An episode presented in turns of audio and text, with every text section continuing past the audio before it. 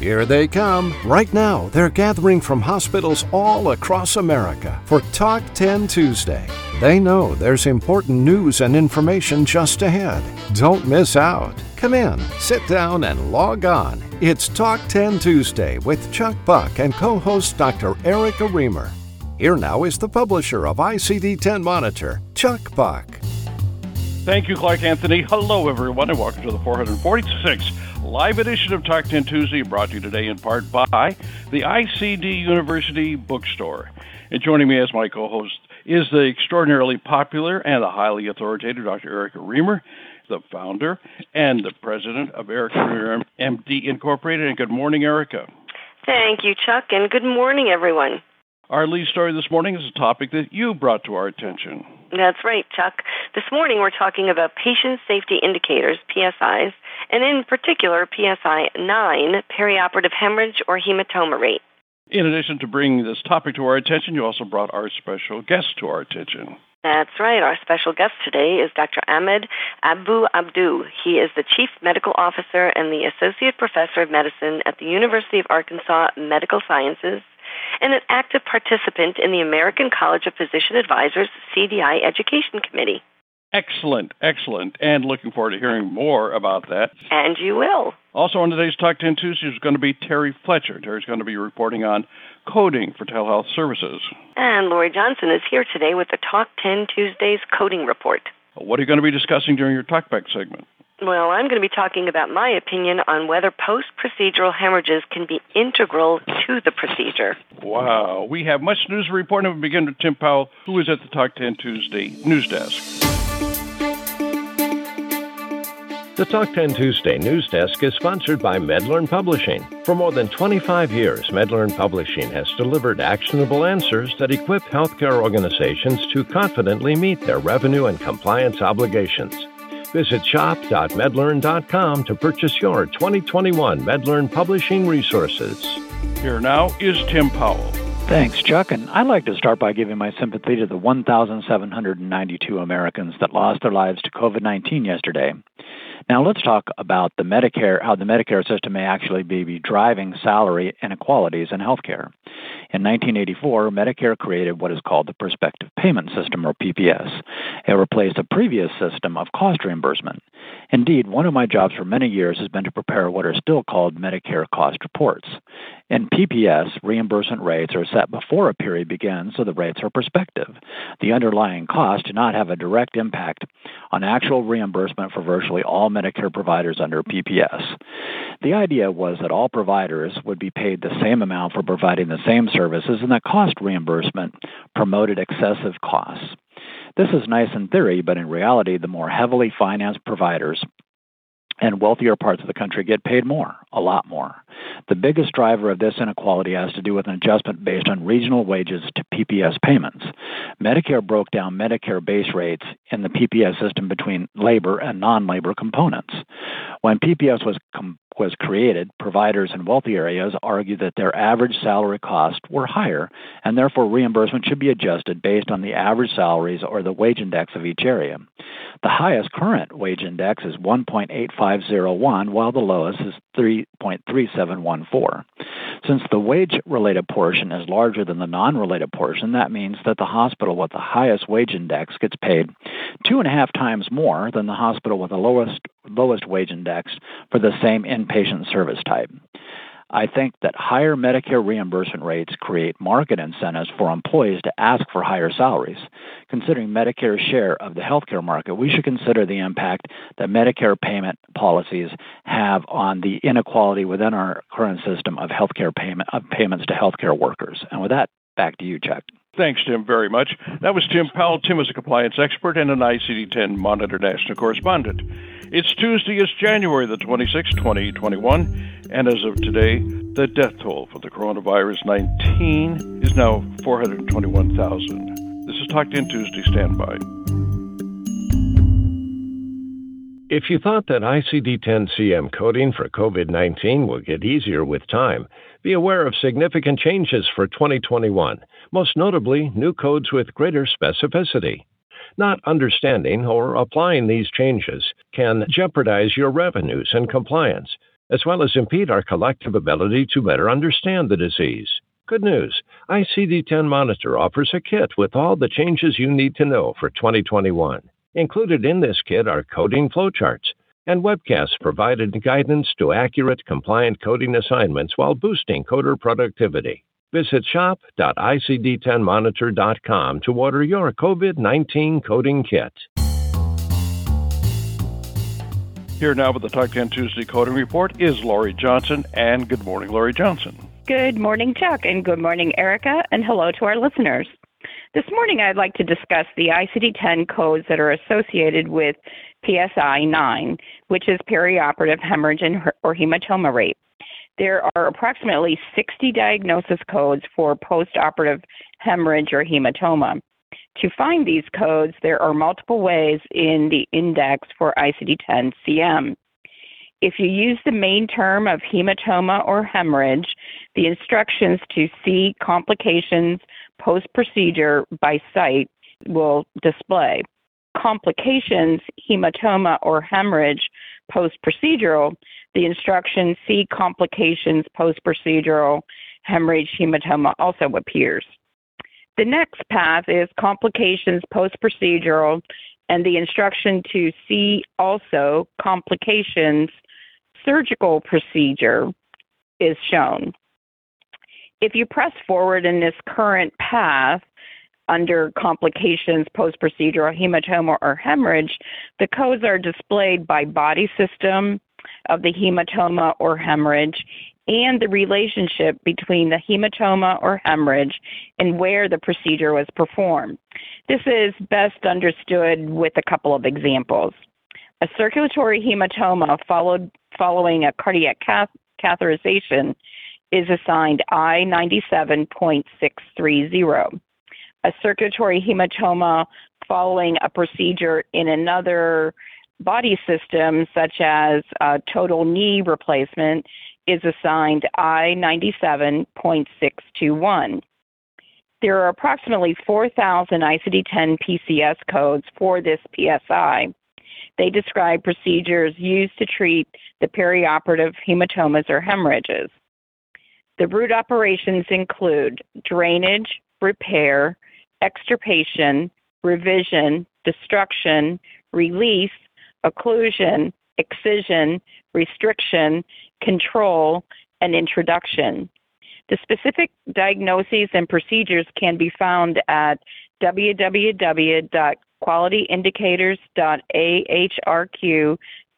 www.qualityindicators.ahrq.gov website, and that URL is displayed under my picture on your screen. Well, Erica, that wraps up the diagnosis and procedure codes for PSI 9. Back to you. Thank you, Laurie. That was Laurie Johnson, Senior Healthcare Consultant for Revenue Cycle Solutions, LLC.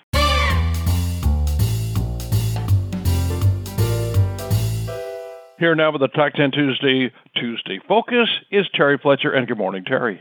Good morning, Chuck, and good morning, everyone. So, when public health emergency was extended another 90 days on January 7th, taking us through April 21st, 2021, so were the CARES Act flexibilities under the 1135 waiver. This allows for telehealth to continue to be covered under Medicare. Under this temporary mandate, there has been widespread irregularities and fraud schemes reported and audited, and because of this, the OIG put telehealth services on their 2021 work plan. It will look at the extent to which telehealth services are being used by Medicare beneficiaries, how the use of these services compare to the use of the same services in person, and the different types of providers and beneficiaries using telehealth services. One of the rules under the 1135 waiver is that if the provider is billing for services that have no video capabilities, the CPT and HCPCS coding options are either virtual check ins, G2012 or G2010, or telephone visits, 99441 to 99443, which were opened up for reimbursement only during the PHE. However, many medical practices may have not adhered to those rules and billed audio only services incorrectly as office visits and now may be under close scrutiny. With CMS audits starting last August and the OIG now adding telehealth services to their work plan for 2021, medical practices need to self audit their telehealth services to make sure they can withstand a Medicare or even a commercial insurance audit when requested. The following question was posted on the CMS FAQ sheet in April, in September, and continues to be accurate in the current FAQ sheet dated January 20, January 14th. Can a regular office visit code 99202 to 205 or 99211 to 215 be used for just a phone call between the provider and the patient that does not include video capability? The answer is no. The provider must use telecommunication application which mandates audio and visual under the waiver 1135 when billing for any E&M service that is not a phone call code. The patient can use their smartphone or cell phone for the doctor to patient phone calls, and most cell phones do have that video chat option, like FaceTime, Skype, Facebook uh, video chat, which under the PHE is acceptable. The CPT codes for audio only phone calls are found under 99441 to 443 for MDs, DOs, PAs, and nurse practitioners, and 98966 to 98968 for certain QHPs, like clinical social workers or physical therapists. Again, those codes are only temporary during the PHE, and CMS has stated in the final rule for 2021 they will not continue to reimburse for phone calls when the PHE ends. Make sure you're also familiar with Medicare virtual check in codes, as they have been available prior to the PHE and will be available after. The difference between those phone call codes and the virtual check ins is that phone call codes are based on time and are used for patients who do not have audio and video capability and this is the only option for their encounter. For 2021, and once the PHE ends, Medicare created an additional HCPCS code, G2252, and that is to be utilized for patients, again, who do not have video technology but need a phone call, a medical discussion, or an encounter. Now, the uh, virtual check in codes, those are a little bit different. These are services that you can utilize now and after PHE to determine if a patient needs to come in for an encounter. G2012, in contrast, these are created as a brief audio only code to determine is the patient, uh, can the patient be treated over the phone and just given treatment and said, you don't need to come in for a visit, or do they need to come in? If they end up having to come in for an encounter, then you would not report this code. If they don't, then you can report the G2012. Just protect your telehealth services from being retrospectively audited and make sure you are and are continuing to follow the rules for audio only services while they're still reimbursable. And with that, Erica, back to you. You know, Terry, it really gives uh, uh, me as a clinician an appreciation for what the coders do because as a doctor, I just want to take care of the patient. So if I touch base with them by phone, I'm not really like in my head. I'm not thinking, is this a virtual check-in? Is this a telehealth? Is this a phone call only? Like I just want to take care of the patient, and then you poor coders have to go and sort out what it really was and, and charge for it. I, I really, I feel for you. Thank you, Terry. Thank you. That was nationally recognized professional auditor and coder Terry Fletcher. Chuck. Thank you, Erica. And thank you again, Terry, very much. And you can read Terry's reporting on this very timely and important topic in today's ICD 10 monitor. Can a post procedural hemorrhage or hematoma be unavoidable? Well, you're going to learn the answer when Dr. Erica Remer joins us for her Talkback segment. But coming up next is our lead story. This is Talk 10 Tuesday. It's a broadcast service of ICD 10 monitor. Stand by.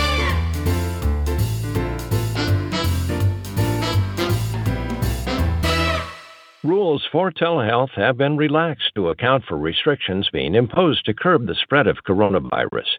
Get the latest update on how Medicare will reimburse for office and other visits furnished via telehealth. Join an exclusive ICD-10 Monitor webcast this Thursday, January 28th at 1:30 p.m. Eastern. Register now to attend Telehealth Update. Learn how to stay compliant and protect your reimbursement.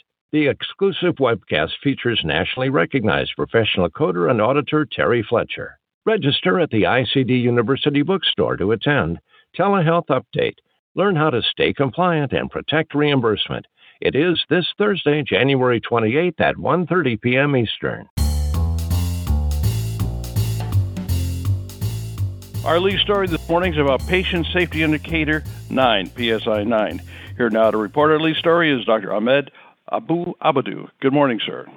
Good morning, Chuck, and thank you for having me today on Talk 10 Tuesdays. Today, I would like to share with the ICD 10 Monitor audience the importance of coagulopathy documentation and its impact on perioperative hemorrhage and hematoma, also known as Patient Safety Indicator PSI 9. We have long been focused on improving documentation for the purpose of maximizing the capture of major comorbidity complications, MCCs, and comorbidity complications, CCs. However, as value-based purchasing is growing more and more, the importance of improving documentation becomes more relevant and important. However, most importantly, and this is the theme we should always promote, is documentation for patient care. If we do that, then everything else, revenue and quality metrics, will fall in the right place. For a case to be included in PSI 9 measure, an index procedure which was performed in the operating room is required.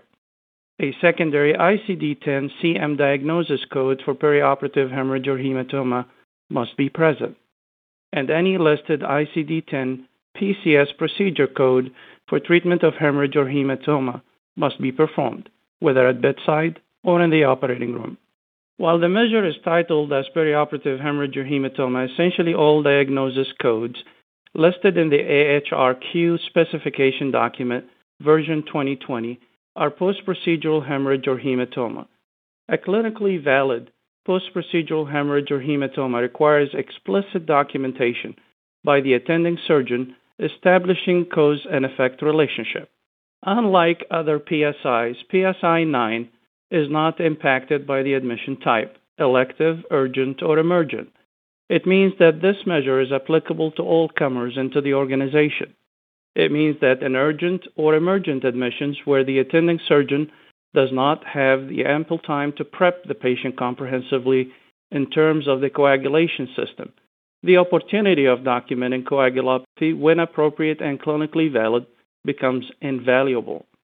The diagnosis of coagulopathy serves as an exclusion from the PSI 9 measure. In addition to coagulopathy, coagulation disorders such as pancytopenia, disseminated intravascular coagulation, DIC, von Willebrand's disease, hemophilia, and thrombocytopenia do serve as exclusion to PSI 9 reporting. Interestingly enough, the majority of coagulopathy codes that provide exclusion were risk adjusted DRG as CC or MCC. If the oh. patient is maintained on antiplatelets such as aspirin or clopidogrel and/or anticoagulants such as warfarin, apixaban, or dabigatran, then the documentation of coagulopathy due to anticoagulation or antiplatelet use, which, if linked to the bleeding, becomes clinically valid. Specifying the underlying etiology of coagulopathy is always recommended to consolidate the clinical validity of the diagnosis.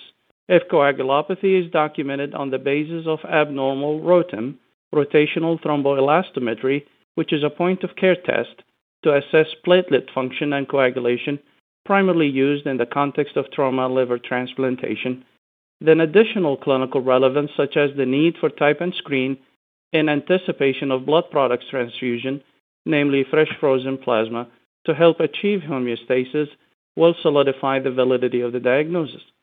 Please remember that an abnormal coagulation profile by itself is not an exclusion from the PSI 9 reporting.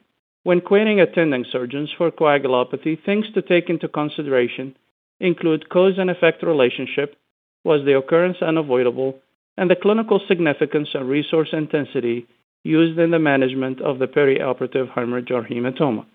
That's the end of my story. Back to you, Erica. Thank you very much, Ahmed. That was Dr. Ahmed Abuabdou. He's the Chief Medical Officer and the Associate Professor of Medicine at the University of Arkansas Medical Sciences. Now's the time for a very popular segment here at Talk 10 Tuesday. It's called Talk Back, and it features our own Dr. Erica Remer. Dr. Remer, what's on your mind today? Well, I'm going to piggyback off to what Ahmed was talking about. Um, patient safety indicators serve a valuable um, purpose trying to prevent potentially avoidable safety events that represent opportunities for improvement in the delivery of care, close quote. If I were looking for a surgeon, I wouldn't want one who had excessive wound dehiscence or accidental punctures or lacerations. And if I were an administrator, I would want to remediate that surgeon. On the other hand, I don't want folks being dinged for PSIs when it's not warranted. I'm the co chair of the CDI Education Committee of the American College of Physician Advisors, and Ahmed and I are walk- working on educational materials regarding PSI 9, perioperative hemorrhage or hematoma. In order to trigger PSI 9, you have to have a first operation in the operating room. which is followed by the complication of a hemorrhage or hematoma requiring a second intervention, which may be at the bedside or in the operating room. Having a coagulation disorder is essentially the only exclusion criterion, like Ahmed said. Post-operative complications are not produced by merely occurring in the post-operative temporal period. That's what we clinicians think, but the coders know that this is really a bigger um, a bigger issue. The provider needs to assert that the situation is a complication. There must be some sort of assessment, treatment, or intervention, some consumption resources. And there has to be a cause and effect relationship between the condition and the procedure undertaken. The final element is determining that the condition was an unexpected outcome or occurrence resulting from the surgery and or from a pre-existing condition. This is where institutions often perform some pretty intricate maneuvers to try to ward off being tagged as having caused PSIs. I think PSI is getting conflated with PSI 15. So PSI 9 is getting conflated with PSI 15, which is a abdominopelvic accidental puncture or laceration rate. And this is a patient safety indicator which has already morphed to try to limit its invocation. PSI 9, although called perioperative, really only trips when there is a post procedural hemorrhage or hematoma, whereas PSI 15 is an intraoperative complication of a laceration or puncture, which requires a second procedure to manage the consequences. Words which extract cases from PSI 15 are unavoidable, integral, or inherent to. If there are copious dense adhesions, then perhaps that enterotomy was unavoidable. If there is a neoplasm which is very vascular, running into bleeding could be considered inherent to the pathology. Bam! PSI 15 negated. In my opinion, folks are trying to utilize this strategy for PSI 9 but I'm not sure that it's applicable. One of the main principles of surgery is to achieve hemostasis prior to closure. If there is still bleeding, you're supposed to find and eradicate it. I tried to think of scenarios where a post operative hemorrhage or hematoma would be excusable. I thought of the patient, uh, uh, the situation where a patient's liver was so damaged that it had to be packed with a return to the OR planned, like after a gunshot wound. But that wasn't a complication of the surgery, it was a pre existing consequence of devastating trauma, so the code wouldn't be a post procedural hemorrhage code. If a patient were coagul- uh, coagulopathic and developed a post procedural hematoma, you would code it as such, but it would be excluded from PSN, PSI 9 because coagulation defect is the exclusion criterion. Is it realistic to expect an incidence of no post procedural hemorrhages or hematomas anyway? I don't think so. Even the most competent, experienced surgeon runs into an unexpected issue on occasion, and some patients are just poor protoplasm. Sorry, folks, that's our expression. An incidence of zero for PSI 9 would make me, and likely auditors and the government, think there was something hinky in your statistics. So, broken record time. Your providers should practice excellent medicine, do good documentation, and quality metrics and reimbursement will fall where they belong. They need to tell the story, but they also must tell the truth. As a coder or CETIS, don't go through extreme contortions to try to get every post procedural hemorrhage or hematoma scrubbed. It isn't ethical, it isn't safe for the patients, and it defies clinical documentation integrity. Support the PSI effort to improve patient care. Query your surgeon when you need to, but don't try to eliminate every PSI. Back to you, Chuck. Thanks, Erica, very much for an outstanding report. We've asked our panelists to remain to answer some of the questions you might have, and Erica, I see we have one from our good friend, Dr. Hirsch. Dr. Ron Hirsch um, asked how many days from the last dose of antiplatelet or anticoagulant use constitute coding coagulopathy? Well, that's a good question, and fundamentally, the documentation of coagulopathy will depend on the physician assessment of um, the bleeding risk associated with the procedure, whether it's mild, moderate, or high risk a high bleeding risk for um, the procedure and the compliance with the guidelines for perioperative management of anticoagulants. So, for example, if we take apixaban, um, apixaban ideally should be stopped um, one day, which are two doses, before any mild or moderate risk bleeding risk uh, procedure. And if it is a high bleeding risk procedure, then four doses of apixaban or two days prior to the procedure needs to be discontinued.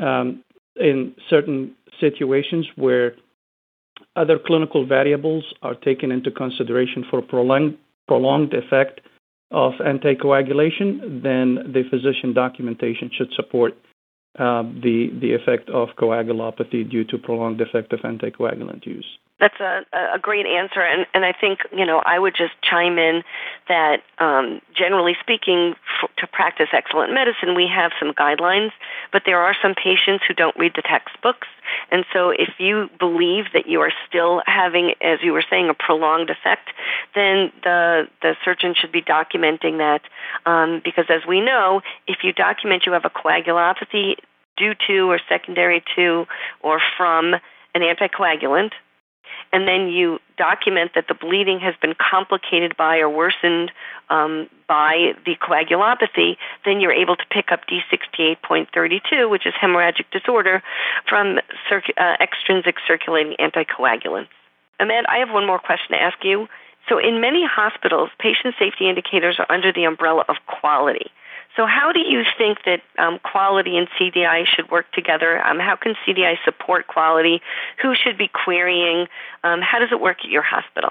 We work in a collaborative team between the uh, quality department, the clinical documentation improvement, uh, the coding department, and um, the surgery and anesthesia department's leadership, all as a one cohesive team trying to provide the cleanest data possible to our surgeons so we can identify um, uh, quality improvement initiatives uh, that will help improve the care for our patients. I do think that um, there there is a role for um, CDI to help support quality, and one of the things that's really important to be aware of is that the um, the updated guidelines from uh, the Joint AHIMA ACDIS guidelines are that anybody who's doing querying needs to follow the ethical um, um, qu- uh, querying rules, and even if it's the quality folks. So CDI people are the ones who do most of the querying, so they're probably the most um, uh, aware of the rules. And I think that it would be really good for them to make sure that compliant querying is being done. So I think that's all we have time for today, Chuck. Thank you, and back to you. Thank you very much, Erica. And that is going to be a wrap for our 446 live edition of Talk 10 Tuesday. I want to thank our panelists today, Terry Fletcher, Laurie Johnson, Tim Powell, and Dr. Ahmed Abadou Abadou. And a special thanks, as always, to our co host, Dr. Erica Remer. And when we're not on the air, you can listen to us on Stitcher, Apple, Spotify, and Google Play. And when you do, rate us, give us a review. Until next Tuesday, I'm Chuck Buck, reporting for ICD-10 Monitor and Talk 10 Tuesday. Thank you very much for being with us today. Be sure to wear your mask, wash your hands, and practice social isolation.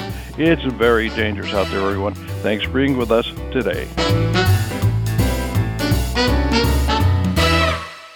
Talk 10 Tuesday is a production of ICD 10 Monitor.